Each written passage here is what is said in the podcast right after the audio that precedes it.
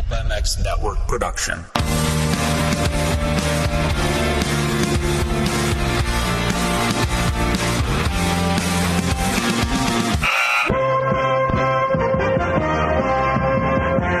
Welcome to the Pulp Hockey Show with Steve Mathis. Support the show by clicking the Amazon banner on pulphockey.com before shopping. Follow the show on Twitter at Pulp Hockey. Subscribe on iTunes and find us on Stitcher or your favorite podcast app.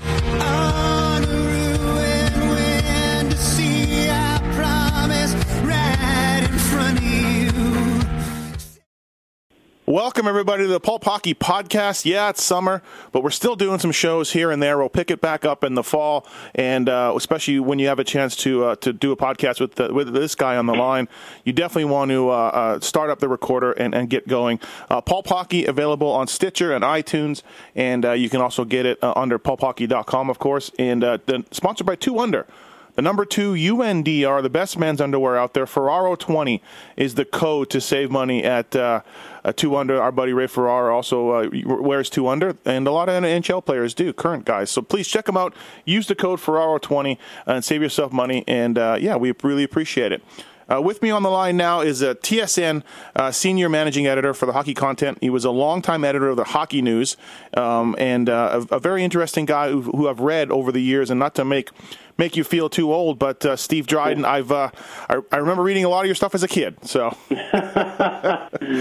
well, I'm thrilled. Thank you for that. I'm quite comfortable with that, and I've already learned something. I didn't know which underwear that Ray wore. Yeah, yeah. So see, that's exactly. Extremely. And he wears 2-0? 2 under, yeah, 2 under. 2 under, okay. Yeah. We'll get you some. You can wear the same underwear. That would be fantastic. The Brandon Wheat Kings, who once scored 108 goals? 108 goals, yep. He once scored 108 goals, so what can you do, right? Ray was one of the all-time great, that season, one of the all-time great seasons in Major Junior Hockey. And in fact, you know, as I'm sure you know, is that there's another prominent Brandon Wheat King now is Nolan Patrick, who's expected to be, he's the presumptive at this point anyway, he's number 1 pick in the 2017 NHL draft. And yeah. He has good bloodlines. Father is Steve, uncle is James Patrick, and but Ray comes by it, or I should say Nolan Patrick comes by it, honestly, both from his family and playing for the Wheaties. Yeah, absolutely. Yeah, me born and raised in Winnipeg, so I'm familiar with the Wheat Kings for sure. Can you believe, in talking to Ray, he didn't even get an invite to the junior camp? He scored 108. No invites. You know, things have changed so much. I mean, you know, now there are games, showcase games, or the teams aren't even practicing on their own now. And USA has got Finland, Sweden, and Canada playing and prep for picking their World Junior Championship teams. And it's amazing how things have changed since he scored his 108 goals and really wasn't even on the radar. No. It is remarkable, but it wasn't even until 1982 that Canada went full-time to a real national team. And they also had one in 1978 with Gretzky. Mm-hmm. That's because it was hosted in Montreal. Okay. Otherwise, they just had the defending World Cup champs, and I believe the 81 team, which was Canada's represented by the Cornwall Royals, and the Royals were just killed. And they said, enough is enough. We have to go to a national team. I didn't even know that. See, Steve, you're educating me already. I had no idea. I'll do the best I can. Right, thank you. Speaking of the Wheat Kings, Kelly McCrimmon, owner, GM, probably coach at some point, just hired by Vegas NHL team as assistant GM here. Of course, me living in Vegas, I've got some season tickets a deposit down, and I've got to ask you, as a guy that's been, you know, you started in Hockey News in 1985, and you've been around through the expansion of, hey, we're going to give it to the Tampa Bay Lightning, even though we don't know anything about them. You got the Ottawa bid that was messed up. Hamilton, Ron Joyce, Hamilton, many people thought he was going to get it. You got the debacle in Phoenix over the years, and you've probably seen many other things. I do think this is an unconventional market, but I feel like this is a pretty good deal for everybody. Like, I think it's going to work. I think Bettman, they did it right. I think Bill Foley seems like he's in it. This is a pretty good expansion. Although, I guess, as a guy that's been around, you got to wonder, wow, we're going to Vegas. The NHL is going to Vegas. I think you have to have a healthy skepticism with anything the NHL or any league does. Is that, you know, we have a I have a tendency to believe in that the process they would have gone through, the scrutiny that they would have placed, the planning, the business plan, and that you want to believe that it has passed all the tests. Mm-hmm. And it's hard to think that they could be wrong about something so big. But there's a reason, that it's taken this long for a franchise to get to Vegas, mm-hmm. a major professional team.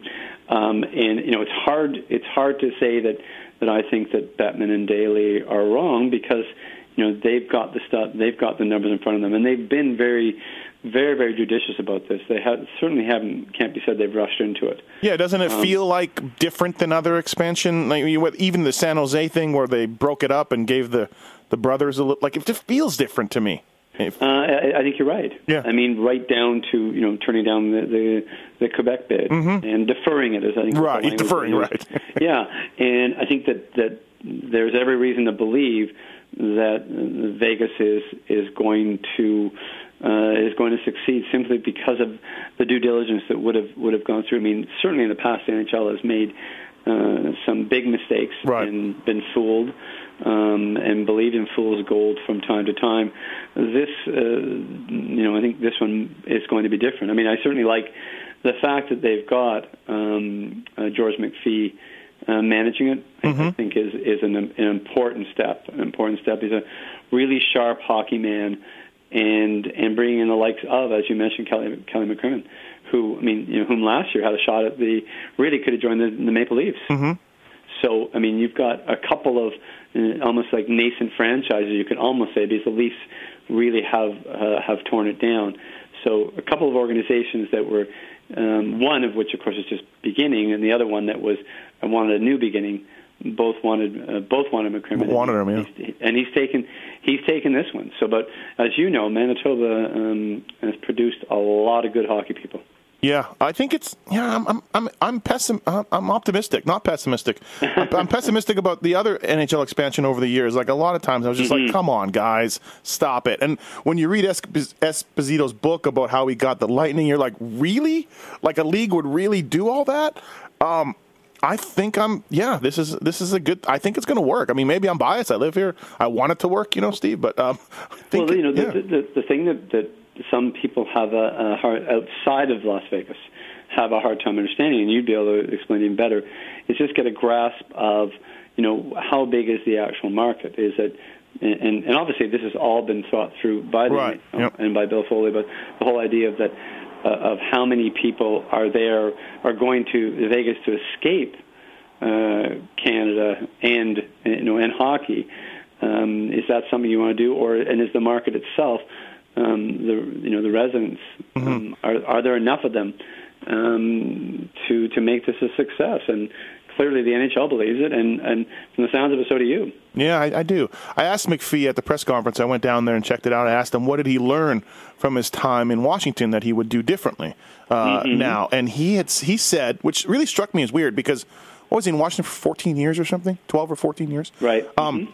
It struck me as weird. He said, I'm going to communicate with my owner better. And I took that as like Ted Leonis, obviously, and him didn't have a great relationship, maybe near the end. But then again, he was there for 12 years. It struck me as an odd answer. But I guess, he maybe realized that you got to manage up as much as you do down nowadays. I don't know. It just struck me as weird. What do you think of that? Well, I think that there are I wouldn't call them activist owners, but certainly more involved and engaged owners than in the past. I would say that when you say that one thing that he would do differently, he might have said, I wouldn't have traded Philip Forsberg. yeah. Exactly. For Martin Erad. Martin Erad, with just an absolute... a debacle of a deal, and I mean, of course, there are all sorts of circumstances whether his coach was even going to play Forsberg, and excuse me, yeah, and I mean, there's always factors that go into this, and who knows what kind of pressure he may even felt about that. But mm-hmm. That's one of the things that I'm sure that George McPhee wishes he could have had back. I mean, it'll be interesting to see what mm-hmm. McPhee does for a goalie, because it's George that I believe said that that commenting on how important goaltending was to the game, he said we should never have named this game hockey. We should just name it goalie. Yeah. I was thinking, who's the Russian that he drafted deep in the rounds? He might go after that guy because Holtby's pretty established. Forget his name now. But anyways, yeah, it's I got 20 minutes with him after the press conference to do a podcast, and I brought up, are you tired of people talking about the E-Rat trade? And he goes, some you win, some you lose. So. well, you know, and you have to have that perspective. Yeah.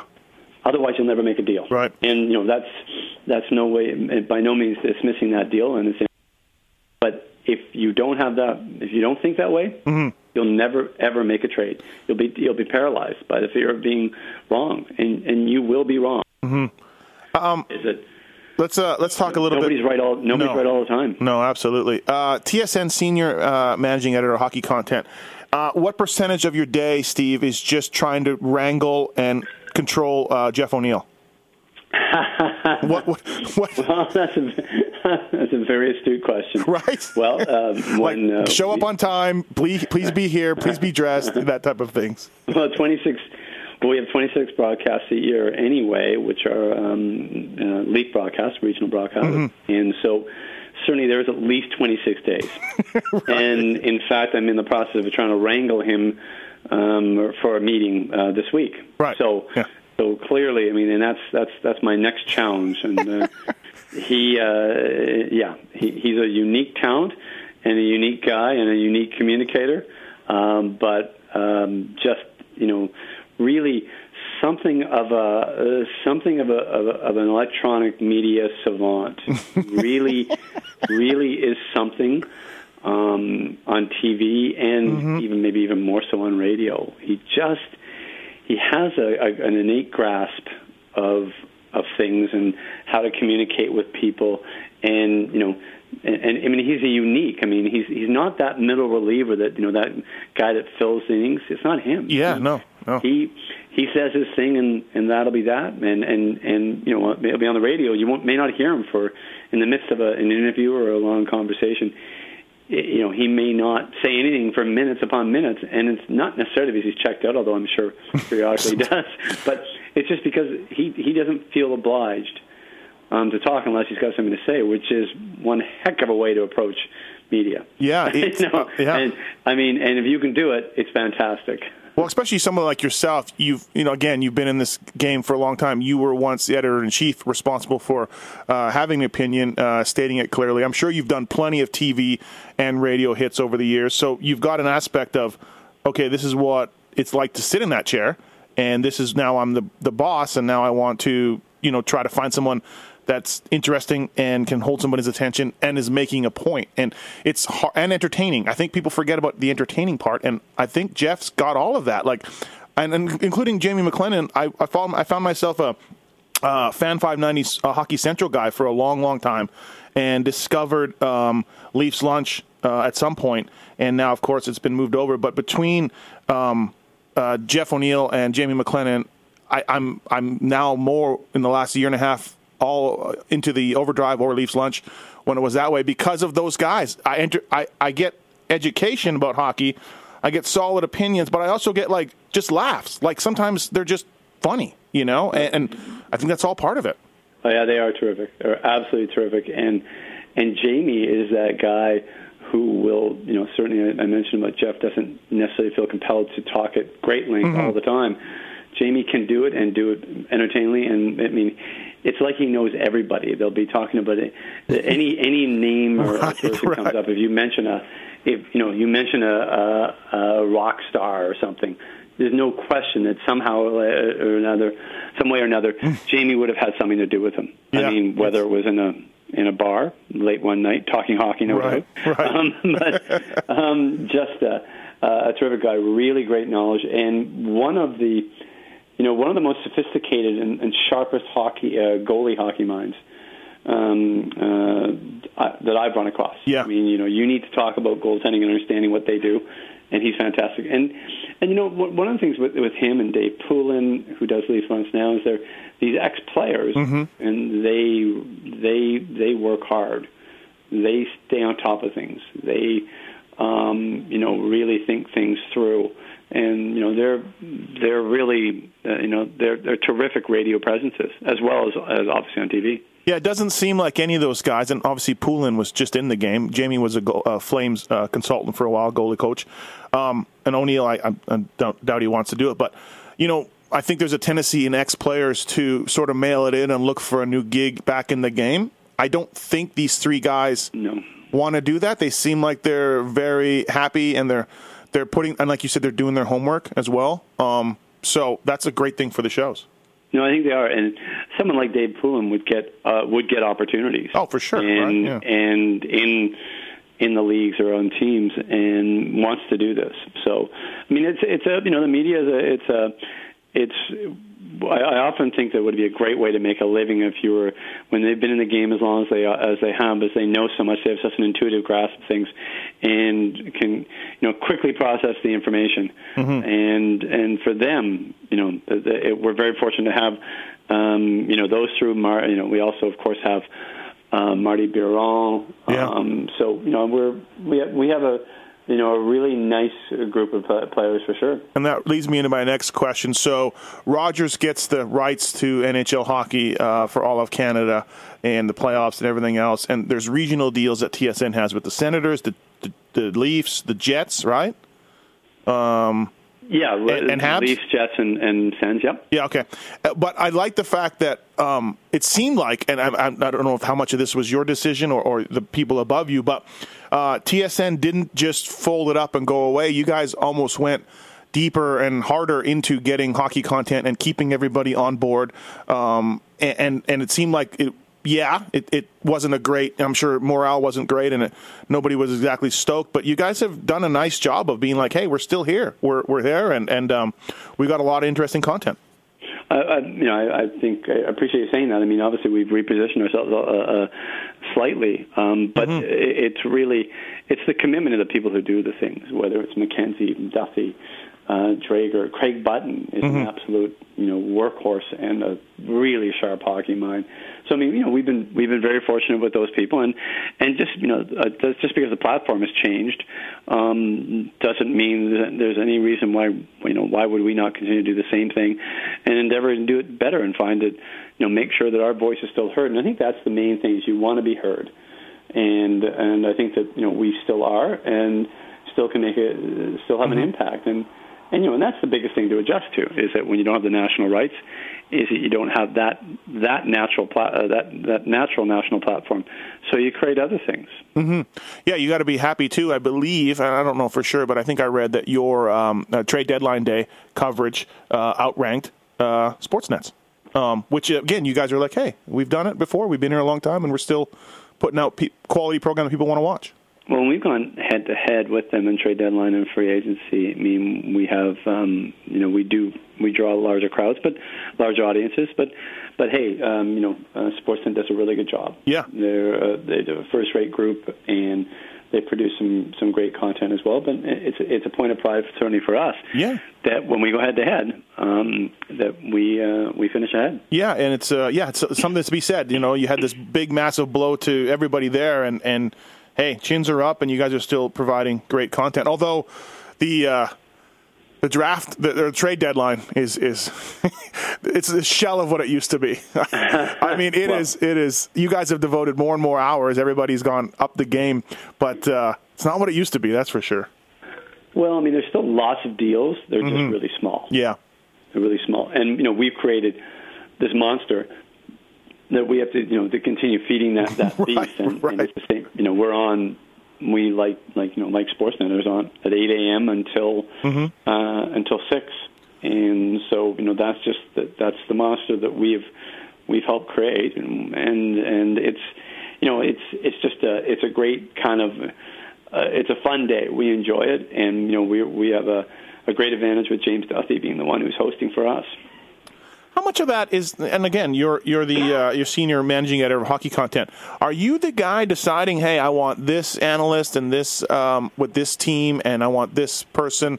Is that all your call? Is it kind of, do you look at chemistry? Do you talk to the people involved and studio show and the hosts as well? Like, that's all your call? Well, what I work on is the studio shows in terms of who does what for like Ferraro, Miller, Cuthbert, Biron, McLennan, okay. Shane Knighty, Dennis Bayak. That group is really controlled by Paul Graham. Okay. So the responsibility that we have, or that I have, is the studio shows. Okay. So anything involving, as I mentioned, like Duthie, mm-hmm. McKenzie, McLennan, when they're doing that, Poulin, O'Neill, Drager, you know, all these people are... You're putting them together. Yeah. Yeah. Mm-hmm. Interesting. Yeah, that's got to be egos, chemistry, schedules, well, right? We all say the same thing. You're herding. It's like herding cats, but right. That makes it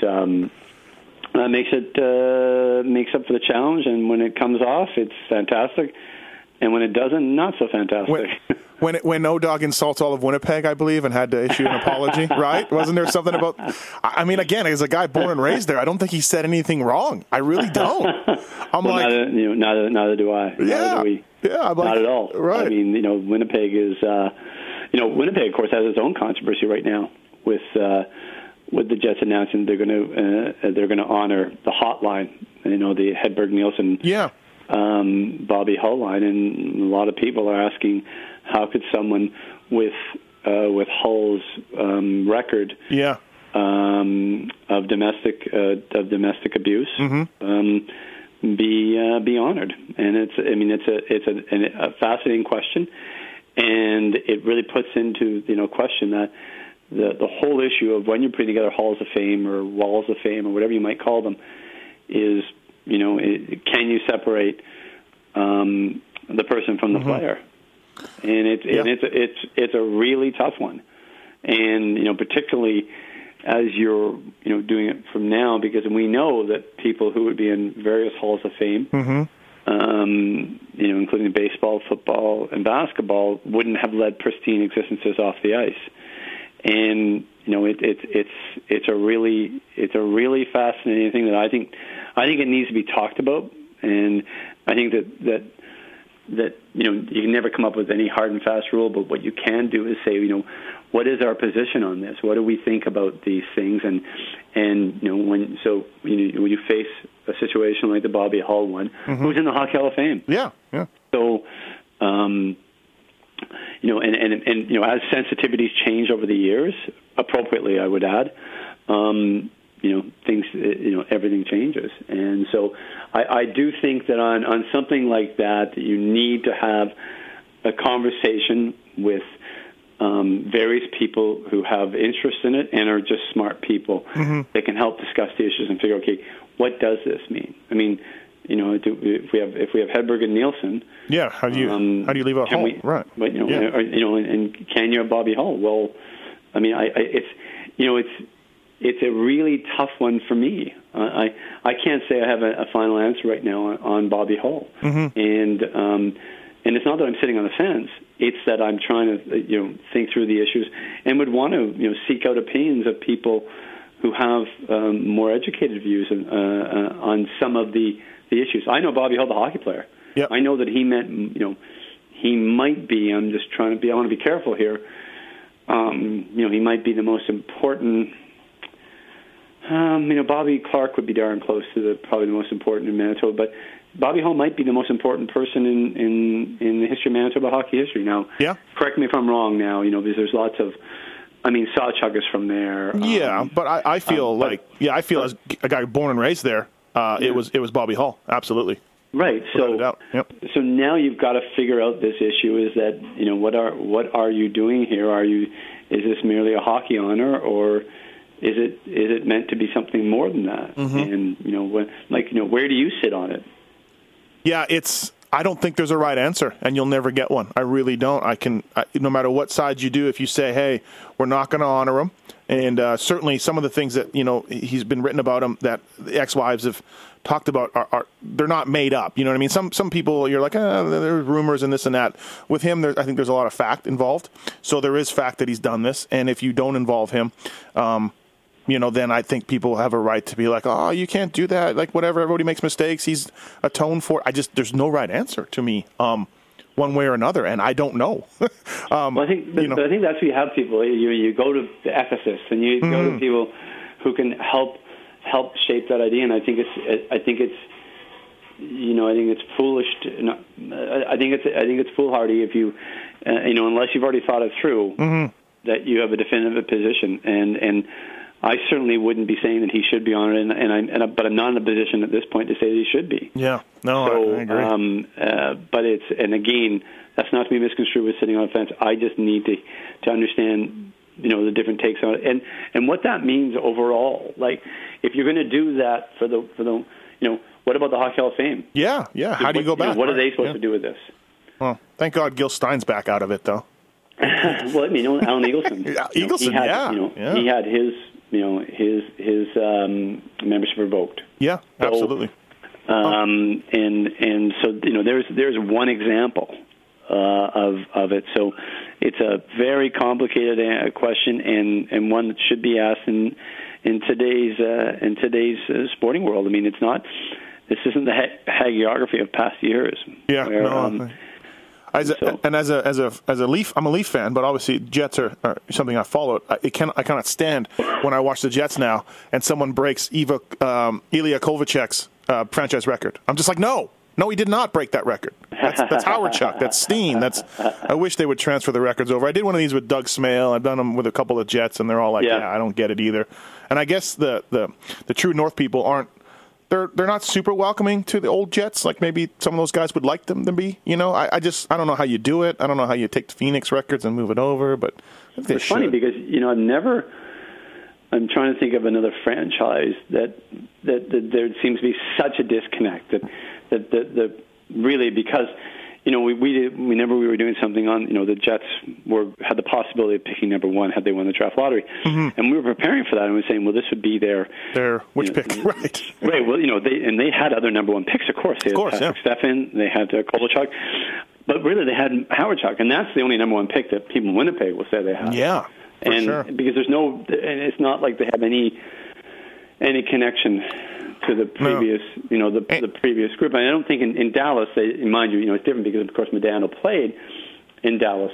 But, you know, it's not like in Dallas that they're not respecting the Minnesota background. Yeah, and I guess the Wild, they don't keep the North Stars records. They have Wild records, and that's it, right? But yet it feels differently. I don't know.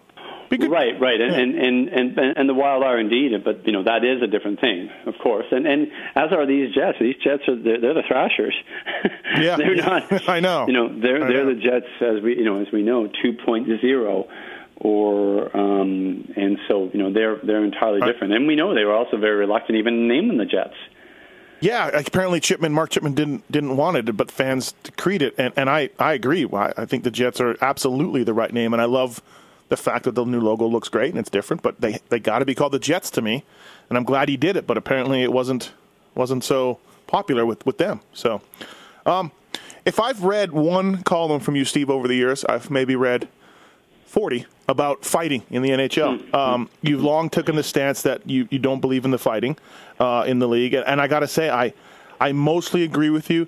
A Jerome Iginla, Vinny LeCavalier fight in the playoffs that's totally built up on emotions, and they whack and hack and they drop the gloves. I'm fine with that. Just about any other fighting, be it staged or be it like, hey, I'm the goon, you're the goon, we got to take care of each other. I'm 100% on your side. So let me ask you now, as a guy that's long said, and this goes back to the thuggish, you know, mid-'80s and late 80s, 90s, are you happy where the game is at now with fighting? Because it's definitely changed. It's lower than it's ever been. And I feel like we're heading down that path, if not now, maybe 10 years from now. Where do you stand on it? How do you feel? Nothing? You know? I'm glad you've been reading. Yeah. Because, I mean, certainly when I think about it, I feel like something of an aging and you know, anti-fighting activist. And, you know, I believe it's an important issue. And, you know, I used to talk at great length to Don Baisley, who was mm-hmm. one of Winnipeg's greatest contributions to hockey, the agent Don Baisley, who mm-hmm. had all the, you know, many, many great clients, Correa, Sakic, Forsberg, and, of course, Nielsen and Timu. Yep. Yeah. I mean, the whole gang of the Hedberg. But, I mean, it isn't realistic to think that the way fighting got into the game, really got so prominent in the game, it's hard to is not the way the game started. It entirely changed. Mm-hmm. It went from being a very small part of the game where you would lead, players would lead the league in fights with six fights in a year. Right. And to the point where you were getting in the 30s. And now this past year, the leading total, Cody McLeod, 12. That's the lowest single-season fighting total or leading total in 47 years. Was it? Oh, I didn't know it was that. Oh, good. Yeah, I mean, wow. It's astonishing. So we know that fighting is going down, but we also know, and more to the point, the fighting isn't done yet, but the fighters are. So, Cody McLeod plays 10 minutes a game. Mm-hmm. So he may not be a skilled player, but he's not just a fighter. Yeah. You can't, fighters don't play 10 minutes a game. Right. So it's amazing what has happened, and the game is just it's too good. I mean, you could argue it's amazing it's taking this long. And it's a bit of a, what it is? It's a bit of a black mark, what's the word I'm looking for, on the game, that ultimately fighting and would appear to be clear, to be not far from gone. Yeah. It would appear to be. But it's only because the game got too good. So you find yourself saying, well, wait a second, what took so long for the game to get so good? But it got too good for fighters. And that's exactly what happened. Yeah, true. Is that they can't play anymore. And, the game is played at such a pace that the goons, the thugs, the fighters can't keep up. Mm-hmm. And so, and the skill level is such that they just can't play. So I come back to the point, well, man, this took how many years? I mean, because really in the 60s there was fighting, but not like it became in the 70s and 80s, and 90s.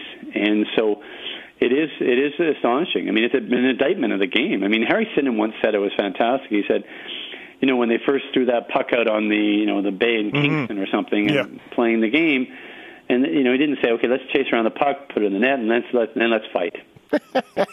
Let's just do that, right. Then let's fight. I mean, that was never at the essence of the game. Don't get me wrong, there was crazy violence. Right. Stick swinging, and I'm not suggesting for a second that it wasn't, but that wouldn't have been what the game was about. It was to score goals, and no other game permitted this or allowed itself to be, deceived into believing that it was a safety outlet. I mean, can you imagine? I mean, it sounds so ridiculous now, and then,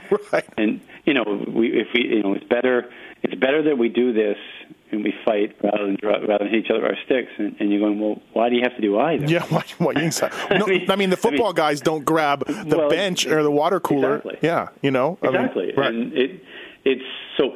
Anyways, the upshot is that fighting is. I'm sure there will be dribs and drabs of fighting for a long time. Right. But it's really not a factor anymore. And I've always believed that, you're still toughness. You still got to be tough, because it's right now. You still have to be tough. You have to be able to play through it, and it's got nothing to do with whether you're willing to fight, because you still have to play through it. And Mike Bossy would say, who was a Lady Big winner and by no means a tough guy, but one of the greatest scorers in NHL history, says, they can knock me down, but they can't stop me from getting up. Mm-hmm. And now the cynics would say, well, he had protection. He had Clark. Yeah, Clark Gillies, right. Kind of thing. But you still have to play through it, and if you that's the key. You're still, I mean, you're still going to get whacked and hacked if you go to the front of the net. You just may not be in the case of, let's say, Phil Kessel. Like, no one's gonna jump you. I mean, the good players don't have to fight anymore. It's crazy, though. I've done 60 of these shows or something with a ton of ex-NHLers, Dave Manson and Jeff Hodgers, and even some skill guys too as well. I did one with Clark as well. And I'm a guy, like I said, I believe in emotional fighting. That's fine, whatever, it happens. The staged fighting and the I'm gonna get you so you don't get my star player. If you touch my star player, I'm going to beat you up. I talk to these guys about that, and I'm like, come on, guys. I mean, is that really true? And I'll tell you what, Steve, 100% of these guys, these old players, believe that fighting, the way the game is now, is not great. It needs to go back to be more, and I'm talking not even the Manson and Odgers guys, just the old NHL guys. They 100% believe they got more time and space if they were a skill guy because of having a fighter. And I just shake my head, and I'm like, okay, well, I didn't play the game. I'm just a fan. And I'll tell you what, these old guys, the retired guys, they absolutely believe it should be in the game, and what we're doing now isn't right. And I just go, geez, holy smokes! But you hit on the key point there. Is it, and that's the thing that people like me and you, we don't have an answer for it because we didn't play the game at that level. Yeah. So when they say that, I mean, it's funny because one of the things in television or like anything else like this or radio, mm-hmm. One of the golden rules is that the players can never turn to a journalist or turn to a quote-unquote expert, McKenzie, Drager. Mm-hmm. You can never turn to the guy and say, you never played the game. Yeah. That's considered to be offside. Right. And it really is. And once in a while, a guy will say, it's happened a couple of times on our panel, and again, that's considered offside. Yeah, yeah. Because if you can't argue this, debate it, without saying that, well, that's weak. Right. So, having said that, it's an important distinction. These guys played the game. They were there.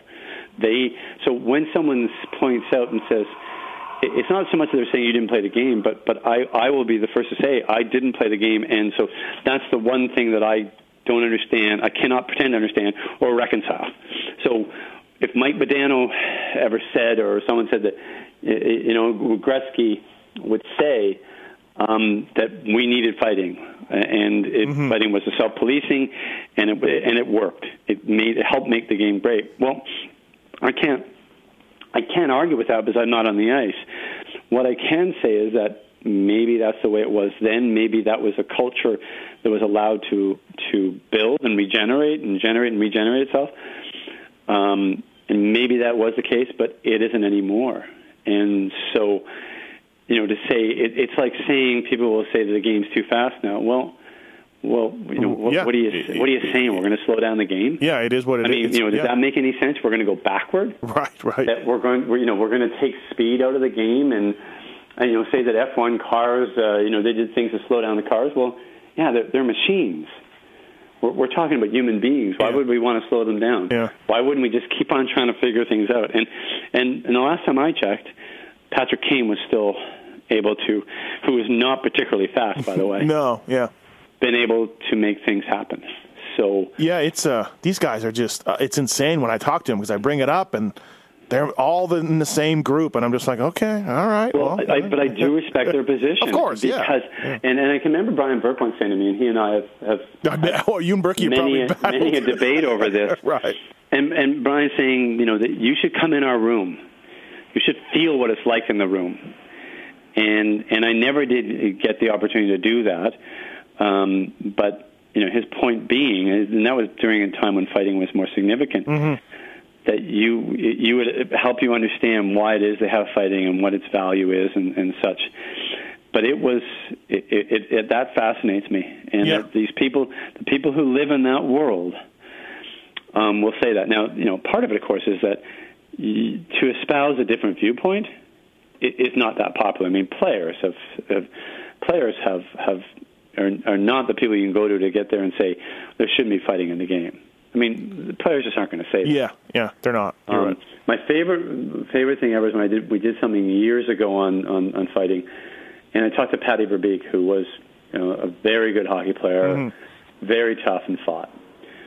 And essentially, I was asking him why there's fighting in the game, and he said, because we can.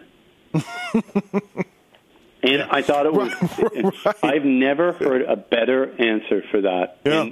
And so, of course, essentially because we can, because it's there. So, it's, so people fight in hockey for the same reasons that they climb mountains, because they're there. They're there. Because you can. Yeah. And that was, to me, that's the most revealing quote I've ever heard. Yeah. It's ironic, too. you say the game is faster, and I'd agree with you 100%, and it's never been better, and these guys who can't play are pushed out, yet we're at pre-lockout scoring levels, and I do find it tough to get through games nowadays like I used to. Ferraro's talked a lot about this over the years, and I have to agree with him. Like, I don't know if it's bigger nets. It's obviously it's not. It's the coaching, I think, is more than anything. The coaching's and the goalies. The goalies are phenomenal now. But we're at a point where I think the entertainment factor of many games. Playoffs are great still. I believe in that. But a regular season game scoring levels are just, I don't know. I find myself these days being like, man, there's not much happening out there. And, a couple of things. One is that the hockey's facing a problem of excellence. Mm-hmm. That they're finally at that stage where we said before where the game is too good for fighters. And the game is too hard to play, and it's too hard to score. Yeah. So, and other sports in the NFL, they've opened up the rules, right, that mm-hmm. have allowed them to get more offense. So, that's a real issue it's a problem of excellence. And one of the other things they used to, what you used to find is that if you looked at the history of expansion, is that when there was expansion, scoring would go up. Yep. So, and because there's a certain dilution of talent. Now I'd be surprised if I don't know that I had any expectation that one new team in Vegas is going to do that. No, I don't. Do you have anything that you would do? Are you a fan of one particular movement or do you feel like we need to do anything? I think that other than the usual things about small rules or this type of thing, I like the game the way it is. Mm-hmm. I would like there to be more goals like anyone else. Yep. But I rather it were more organic rather than some mechanical thing that we have to do. I mean, and I would not be offended if they increase the size of the nets. I don't mean soccer nets. Yeah, but something small, a little bit bigger. Yeah, I would not be offended by that. I would, giving that a real try. No, not at all. I mean, I am. I would probably regard as something of a traditionalist or purist, mm-hmm. but you have to be open-minded to things, and increasing the size of the net when we know that the percentage of net available to scores is not what it used to be. Yeah, I mean now goalies are really 6'2", 6'3", and you just don't have so few goalies under 6 feet. And so they just occupy more space. Yeah. Well, the goalie equipment crackdown is a good start. Go more and more on that. Yeah. I mean, but I think that all these changes, whenever there are rule changes and everything happens, all it really does, is, it seems to me, is really maintain the status quo. Mm-hmm. Is it slightly offsets because the goalies keep getting better every year too. Is it? I mean, the training, the off season training. It's, the professionalization of hockey.